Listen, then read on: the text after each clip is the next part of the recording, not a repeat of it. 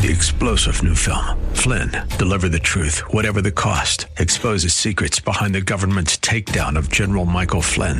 Flynn knew what the intel world had been up to. He ordered the first audit of the use of contractors. This set off alarm bells. He told the truth. He was the most dangerous person for Donald Trump to hire. They had to get rid of Flynn.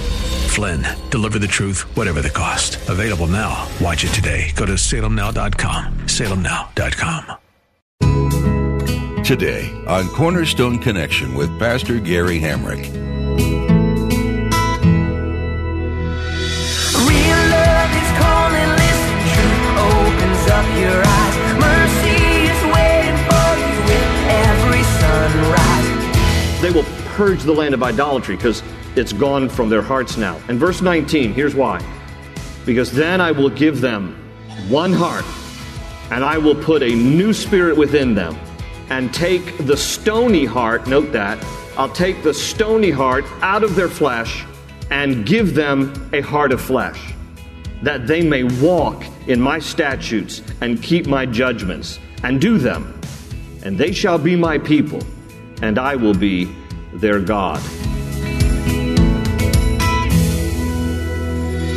This is Cornerstone Connection, the radio ministry of Pastor Gary Hamrick of Cornerstone Chapel in Leesburg, Virginia. Pastor Gary is teaching through Ezekiel. God promises his children that he will give them a new heart of flesh to replace the heart of stone that we had before when sin ruled our lives. Today, Pastor Gary takes you to the book of Ezekiel to give you warnings against having a cold heart, a heart of stone.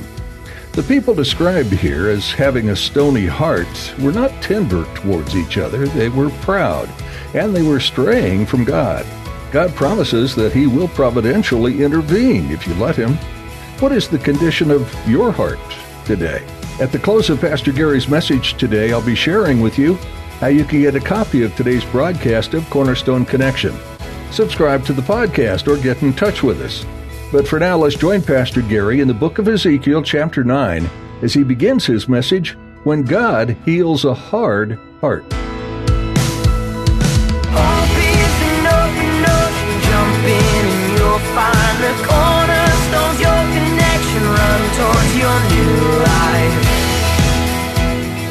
For today, we're here in Ezekiel chapter 11. If you have your Bibles open there in Ezekiel chapter 11, I'm going to read starting at verse 9. Verse 9 kind of jumps into the middle here, so let me explain what's happening. This is all part of a vision that the Lord is giving to Ezekiel, and God shows him, even though Ezekiel is living in Babylon with the exiles of Israel, the Jewish people who have been taken captive there, God shows Ezekiel things happening in Jerusalem prior to the fall of Jerusalem at the hands of Nebuchadnezzar in 586 BC. So in this vision, the Lord is showing Ezekiel things happening back in his homeland, back in the city of Jerusalem. And in here, in Ezekiel 11, verse 9, the Lord says, "And I will bring you out of its midst." Now he's talking about bringing out of the city of Jerusalem, "and deliver you into the hands of strangers, and execute judgments on you. You shall fall by the sword, and I will judge you at the border of Israel. And then you shall know that I am the Lord. This city shall not be your cauldron, nor shall you be the meat in its midst." In other words, God is saying here, I will not allow you to be burned up like, beef stew when the Babylonians attack you. He says, the rest of verse 11, I will judge you at the border of Israel. Verse 12, and you shall know that I am the Lord, for you have not walked in my statutes, nor executed my judgments, but have done according to the customs of the Gentiles which are all around you. That's an important verse. We'll come back to that in a minute. Now, pause for a second. Let me just clarify this much, and then we'll read a little bit more before we pray. In this passage, God is pointing out to Ezekiel the fact that because the Jewish people have turned their hearts away from God to follow the gods of the Gentile nations around them, that God is going to, as he says there in verse 9, he's going to deliver them into the hands of strangers, meaning the Babylonians. God's going to bring the Babylonians against the Jewish people. And also, verse 9, and he's going to execute judgments on them, meaning that the Jews are going to spend the next 70 years in captivity in Babylon. After the Babylonians besiege the land, they're going to take thousands of Jews back to Babylon with them. Okay, so that's the context of what we just read. But in the rest of this chapter, God looks beyond that. And he looks to a time when he's going to extend his mercy and his grace. He looks at the time that he's going to bring the Jewish people back to their homeland, as many as want to return, after the 70 years of captivity are complete. And so God's going to transform them, bring them back, and they will be purged of idolatry once and for all. At least the kind of idols that you carve out of stone, wood, or metal. There's a little bit of idolatry in all of us, where we idolize things and people sometimes above God, which is never a good thing. But I mean in the strictest sense of idolatry, the people of Israel will never bow down and worship idols again. After the 70 years of captivity, after their time out in Babylon, they will come back to Israel and never bow down to idols again. God will rid them of idolatry. And so now jump ahead to verse 17, still there in chapter 11 of Ezekiel. Here's the good part where God looks ahead to the time of their coming back to Israel. Verse 17, therefore say, thus says the Lord God, I will gather you from the peoples, assemble you from the countries where you have been scattered, and I will give you the land of Israel. And they will go there, meaning the Jews, and they will take away all its detestable things and all its abominations from there. In other words, they will purge the land of idolatry because it's gone from their hearts now. And verse 19, here's why. Because then I will give them one heart, and I will put a new spirit within them and take the stony heart, note that, I'll take the stony heart out of their flesh and give them a heart of flesh, that they may walk in my statutes and keep my judgments and do them, and they shall be my people, and I will be their God. Before we pray, I've entitled today's sermon, When God Heals a Hard Heart. When God Heals a Hard Heart. Let's first pray. Father in heaven, we thank you for this day that you've given us, a new day, Lord, just to enjoy you. We pray that you would teach us now through this passage whatever you would want us to learn, that you would reveal yourself to us in very personal ways, very tangible ways today, Lord, through your word. And I thank you for all those who are here and those who are watching online. Do your good work in us now, Lord. We just want to humble ourselves before you and pray that you would now speak to us by your Holy Spirit, that we would have ears to hear what you're saying to us and hearts that are receptive. And we praise you together in Jesus' name. And everybody said, amen. Here in this passage that we're reading from Ezekiel chapter 11, God describes the Jewish people at this particular time in their history as having a stony heart, as having a stony heart. Now, when you think about a stone and that kind of comparison, that's a pretty brutal comparison. I actually have a stone here. I actually dug up from my yard planting a tree once. Okay, this is actually about the size of a human heart. The size of a human heart, an adult heart, is about the size of your fist. And God compares the heart of the Jewish people at this particular time in their history to something like this. He said, you all have stony hearts. Now, we all understand some basic things about a rock, don't we? A rock has no emotion. It is uncaring. It is unfeeling. A rock is pretty static. In other words, it's not going to be changing. It is not soft like clay, which is malleable. A rock is hard. It is unchangeable. You put this thing in the dirt, it's going to be like this for years and years to come. And a rock, well, it can hurt you. It can hurt you. If you doubt me, I'll be happy to lob it in your direction. In fact, we all know this, right? Stones in the Bible were used as both weapons and as tools of capital punishment. David took a stone and a sling and killed Goliath with it. If you were guilty of a capital crime in Old Testament times, you were hauled before the elders of the city gate and you were stoned to death with these. So when God uses this analogy and he says about the people of Judah during this particular time of their history, they have stony hearts. This is not a complimentary thing. He's not affirming them. He's calling them out. He's letting them know they're stubborn. He's letting them know that they are not malleable. They're not soft. Or they're not tender towards Him, towards life, towards one another. They've got hard hearts. So God is drawing attention to this fact that they're living in such a way that they've basically lost the capacity to be molded and shaped by God. They have a stony heart. Now, the good news is that He's going to providentially intervene. And He tells us here through the prophet Ezekiel, I'm going to replace their stony hearts. And I'm going to go after them. And I'm going to give them a new heart and a new spirit. And I'm going to tenderize what is presently hard, their hearts. And the question becomes, how did they get there?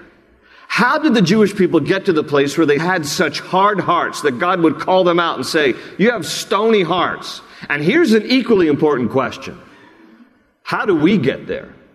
Because don't think for a moment that these are the only people who have ever had hard hearts toward God, or hard hearts toward one another, or hard hearts about life.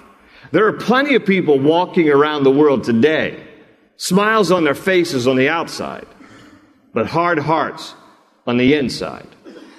People who have this exterior, this shell, where they don't want anybody to come in. Not God, not you, not anything or anyone. How is it that we get hard towards God, towards life, towards one another? How is it we become so jaded and cynical about life? Well, there could be a variety of reasons. For example, some maybe have had a hard life themselves. And as a result of having such a hard life, you have kind of made a tough exterior shell to your heart. And you don't want God to come in. You don't want anybody to come in. Or maybe it's the fear of being vulnerable. You've been hurt before. And so by default, you've gotten a hard heart. And your motto is, whether you speak it intentionally or not, you live by the motto, I'm going to hurt you before you ever hurt me. Because that's what rocks do, you see. Or maybe it is, and this might speak more to the guys in the house than it will the ladies, because there's something about guys that are just a little bit more proud, I think, and stubborn in the sense of maybe you just are proud and you just want to be tough and independent. And so you have just shut out other people. You don't need God. You don't need others. You've got this all by yourself. Thank you very much. And that's how you'll die, too, by the way. Because nobody wants to be around you when you're like that. Now, if I'm touching on some nerves, don't leave. Don't get mad. I think that God wants to help you today. And here's something else I think. I don't think that anybody who has a hard heart, if you're willing to admit you have one, want it. I think most people who recognize, I'm kind of hard-hearted. I don't think anybody likes being there. And I guarantee you, God doesn't like us being there. God does not want people to have a hard heart, not towards Him, not towards others, not towards life in general. So, how did the Jewish people get there, to this place where God would say to them, about them, here in Ezekiel 11, you have stony hearts? How did they get there? Well, in part, they got there incrementally. Nobody wakes up one day and says, you know what, I'm just going to have a hard heart towards God and towards the world and towards everybody else. Nobody wakes up like that. It happens progressively, 1 degree at a time, slowly over time, where somebody's heart goes from being very tender to very hard-hearted. Those of you who are aviators, those of you who like to fly, you know the 1 in 60 rule. The 1 in 60 rule goes like this. If you're 1 degree off the coordinates, then in 60 miles, you will be 1 mile off of your destination. And it goes proportionally. If you're 2 degrees off on the coordinates, from the time you take off to the point where you land, for every 60 miles, you're 2 miles off. Same for 3 degrees. You're 3 miles off every 60 miles. So, for example, a flight from New York to L.A., roughly 3,000 miles. If a pilot is just 2 degrees off in the coordinates, by the time you get to LA, that pilot will be 100 miles off of the final destination. This is how it happens with us.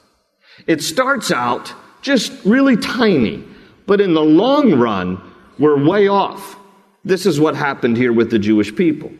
Look again at verse 12. I want you to just underline in your Bibles verse 12, where God says here, "And you shall know that I am the Lord, for you have not walked in my statutes, nor executed my judgments," notice, "but have done according to the customs of the Gentiles, which are all around you." Now, in those days, Gentiles was just synonymous for pagans. People who didn't worship God, they didn't believe in the true and living God of Abraham, Isaac, and Jacob. They bowed down to idols. They fashioned their own gods. They worshiped false gods. And God is saying about the Jewish people that they got off course one degree at a time because they have adopted, they've adjusted to, they've incorporated into their own lives the customs of the Gentiles which are all around you. In other words, over time, they were seduced by their culture. And it happened one tiny degree at a time. Pay attention to this, because it's liable to happen in our own lives if we're not wise to this. You can start to look at the culture, and you can start to think, well, other people don't think that this particular thing is that bad, so I guess it's really not. And so before you know it, you think it's okay. You then embrace it. Then perhaps you celebrate it. Then perhaps you even practice it. That's the way it goes. Listen, there's always been two standards. Always. You have the standard of God and his view of right and wrong, good and evil, truth and falsehood. And then you have the world's view of good and evil, right and wrong, truth and falsehood. And sometimes those things line up together. Most times they do not. And so what happens is that we have to decide if we're going to live by the standard that God has determined, or if we're going to adjust to, and we're going to live by, and we're going to get absorbed by and seduced by the culture around us that has a very different definition of things related to good and bad, right and wrong, truth and lies. What happened here with the Jewish people is that they were seduced by the Gentile, by the pagan community around them, by the countries around them who did not worship the God of Abraham, Isaac, and Jacob. They worshiped different gods. And so the Jewish people began to talk like them and live like them and worship like them. And it happened slowly, one degree at a time, until eventually they were so off course that the Jewish people had no regard for God, just like the nations around them. This can happen in our lives, friends. This is why we have to be wise to these things. Do you know somebody? Perhaps you are that person. You start out walking with God. You're close to him.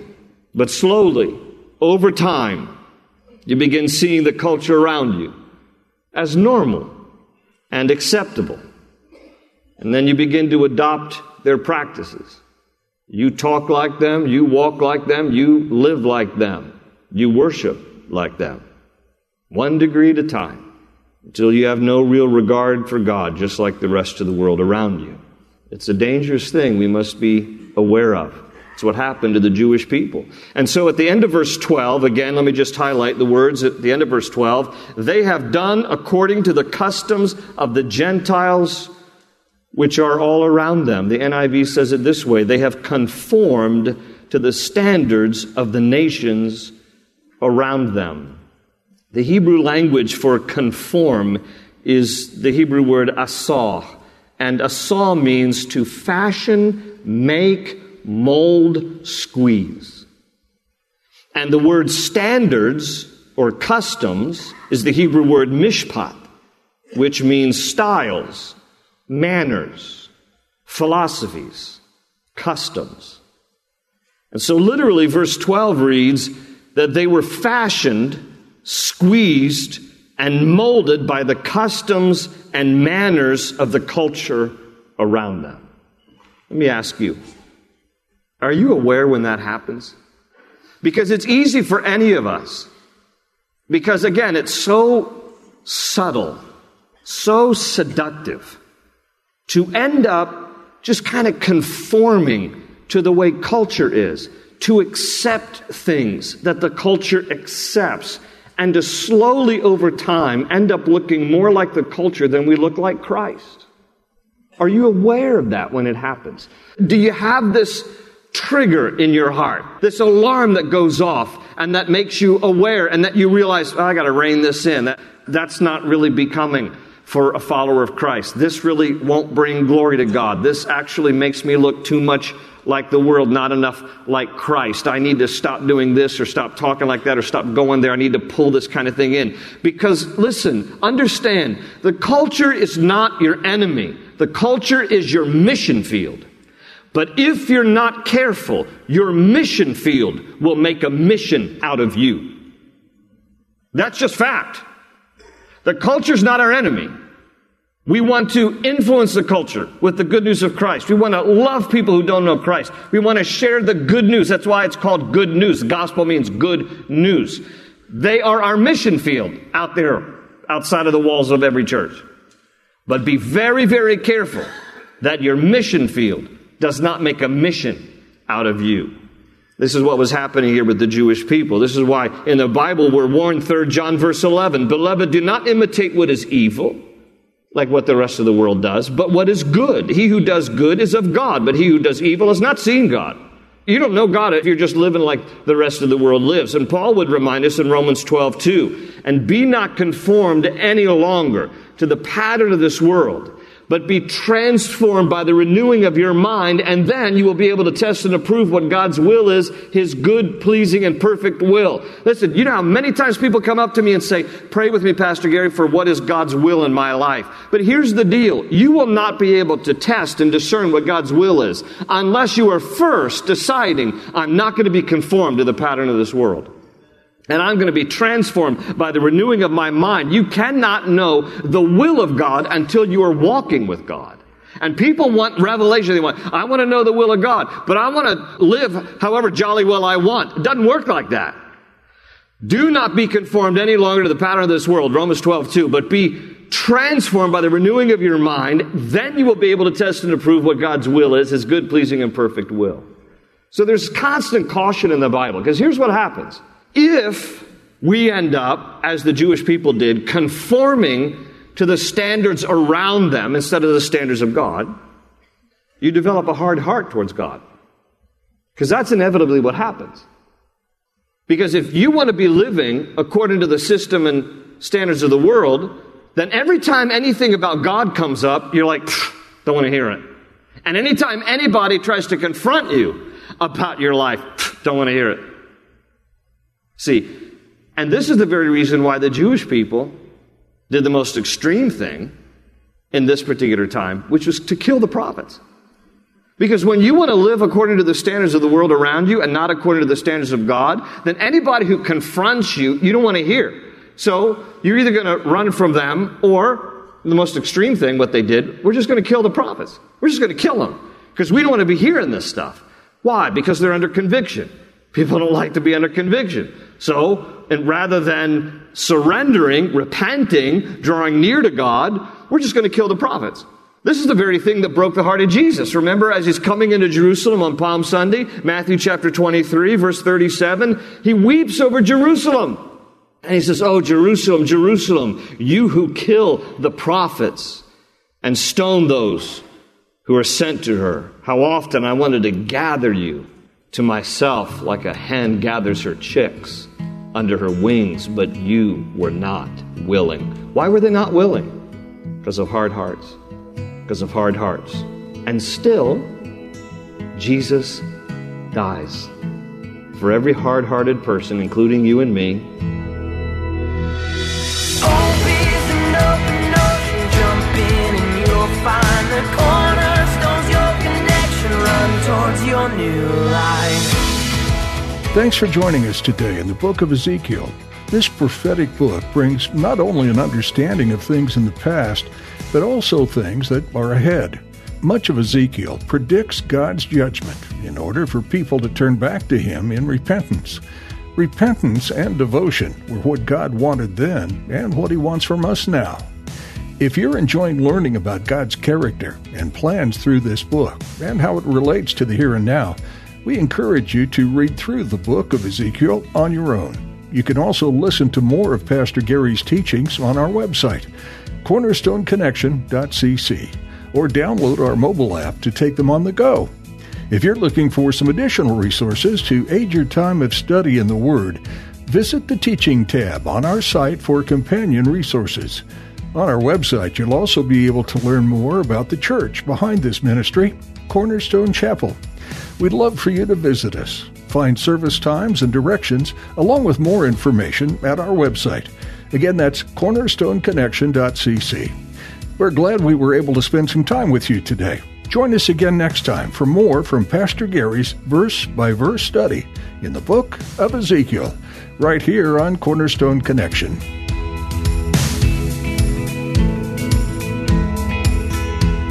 They say you're a wandering soul, that you've got no place to go, but still you know, you're not alone.